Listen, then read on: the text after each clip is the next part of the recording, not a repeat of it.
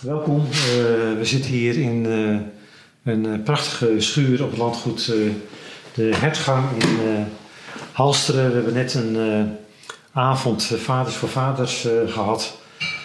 Um, over het thema van Eindelijk Thuis, naar aanleiding van de boeken van Henry Nouwen. Albert, welkom en fijn dat je aan dit gesprek wil meedoen. Kun je in het kort voorstellen wie je bent en ook iets over je vaderschap vertellen? Dankjewel Bob. Um, ja, dat wil ik zeker. Uh, mijn naam is Albert van den Bergen. Ik heb deze avond uh, was ik erbij en um, ja, ik wil daar wat, wat van mezelf vertellen. Ik heb vanavond dat gedeeld. Um, ik ben dus vader van twee kinderen. De oudste is Noah, een meisje van op dit moment bijna 2,5.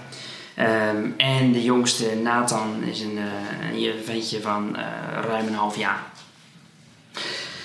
Nou, iets over mijn vaderschap. Um, nou, ik denk dat het al begint met um, een half jaar na ons trouwen.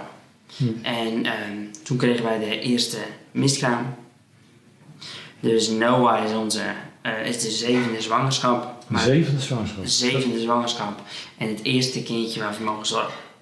Dus je begrijpt, er is heel veel gepasseerd, er is heel veel gebeurd. Um, we hebben zes miskramen. Zes miskramen, ja. Eén keer, eh, twee keer vader twee keer een buitenbaarmoedelijke zwangerschap.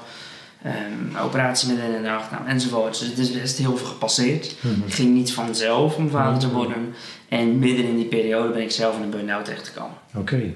Stuk voor stuk ingrijpende situaties. Eens, allemaal eens. En, en of dat de oorzaak is, vragen wel de mensen wel vrezen dat de oorzaak. Nou, dat heeft onder andere heeft wel een rol gespeeld, mhm. maar dat was, dat was veel meer.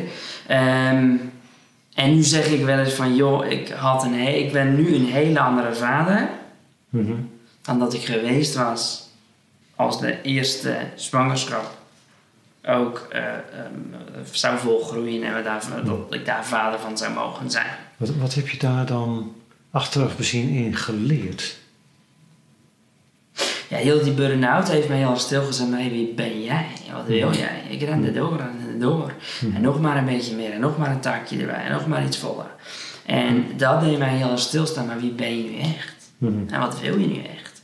En dat is ook in het vaderschap. Ik, als stel dat die eerste zwangerschap goed gegaan was, dan had dat kindje zich moeten aanpassen in mijn leven. Want ik leefde mijn leven op een bepaalde manier en dan moest, zou er dan bijgevoegd moeten worden ergens. En wat is dan het verschil geworden? Tenminste, ik maak dit gebaar ja, ja, maar dat, als kind. Maar dat mag je wel mag je zeker doen, want dat is terecht. Wat is het verschil geworden? Ik heb nu veel meer, um, ik leef nu veel meer in plaats van dat ik geleefd word. Oké, wat belangrijk. wat... Ja, vind ik ontzettend belangrijk. Ik weet waar ik voor sta, ik weet wat ik wil. Ik weet wat ik wil daar in het vaderschap. Veel meer. En er gaat nog heel veel ontwikkelen, want in die zin sta ik aan het begin. Um, maar ik weet nu ook supergoed van, hé, wat wil ik mijn kind meegeven? Ook gewoon alleen al als we kijken naar het emotionele stuk waar ik vanuit mijn burn-out heel veel heb geleerd. Mhm. Maar ook ondertussen uh, ben ik als zelfstandig coach aan de slag.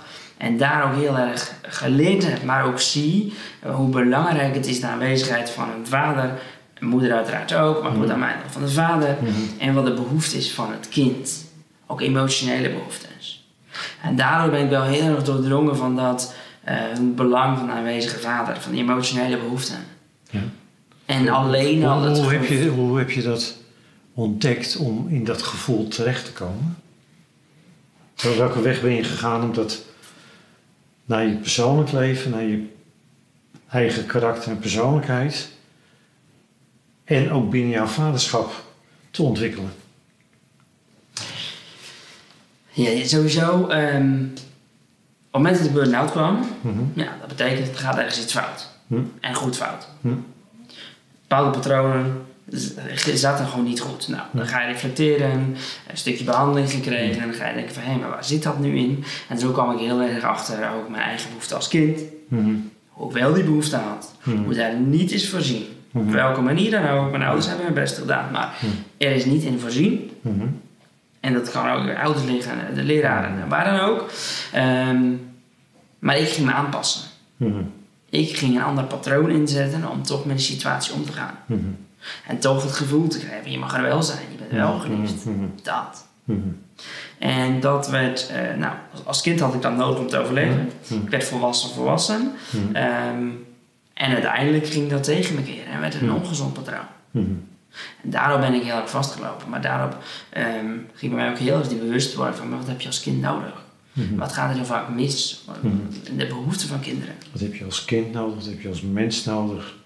En wat is de, de omslag geweest dat je in die groei terechtgekomen bent? Dat je als persoon je hebt kunnen gaan ontwikkelen? Sowieso eh, zat ik al in, in- de zorgwereld en, en Mhm. vond ik het wel heel interessant om met mensen te praten en te doen. Ehm, maar ik had toen nog het idee van, oh, maar ik heb het zelf best een eind op de rit en ik kon dat best wel. En ik heb, Mhm. kwam zelfs in die burn-out terecht en ik zei, joh, ik heb geen hulp nodig. ik heb alleen iemand nodig die zegt wat ik wel en niet moet Even coachen. En, eh, Even het sturen van, joh, ja, dat kan wel, dat kan niet. Ja. Maar door dat juist op de duur, eh, ja, noodgedwongen een soort te accepteren, ja, weet je, het lukt niet, dus het zal wel moeten. Mhm. Ehm, toen zat ik in het begin nog heel erg in de controle, want ik wil heel goed weten wat er eigenlijk Mhm. het verhaal is. Maar later ook gewoon steeds meer die ontspanning en toelaten van, oké, weet je, het is zoals het is. Ieder mens heeft zijn zaken en zijn lastige dingen en ik hoef het niet per se eh, alles op orde te hebben. Ik mag het ook gewoon door dit proces heen en ik ga in elk geval zorgen dat ik er sterker uitkom. En dat is gelukt. Dat is zeker gelukt, gelukkig wel. Nou ben je coach en je coacht mensen die last hebben van een vorm van onrust, van stress of hoe je het ook wil noemen. Mhm. Eh, je hebt deze avond hier meegemaakt. Ehm, welke indruk heeft deze avond op jou gemaakt? Wat, wat haal je eruit? Wat heb je eraan gehad?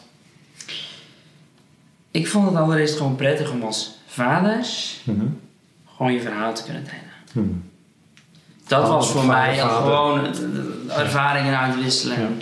Ehm, en, en nu vanavond ging erg natuurlijk vanuit eh, het beeld van de verloren zoon. Mhm. ehm, die weer terugkwam bij die vader. Hoe die vader hem helemaal omarmde. En, en die warmte die die vader ehm, ook, ook kon geven aan die verloren zoon. Altijd alles verbruikt. Mhm.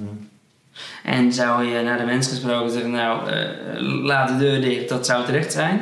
Maar eh, juist die warmte, die hartelijkheid, die onvoorwaardelijkheid, ja, die, die hoop ik mijn kinderen mee te kunnen geven. Ja. En die vader hoop ik te kunnen zijn. Dat raakt jou Dat raakt mij. en die vader wil je zijn. En die vader wil ik zijn. Nou, mooie impressie van eh, deze avond. Ja. Bedankt voor het gesprek. Jou bedankt, Bob.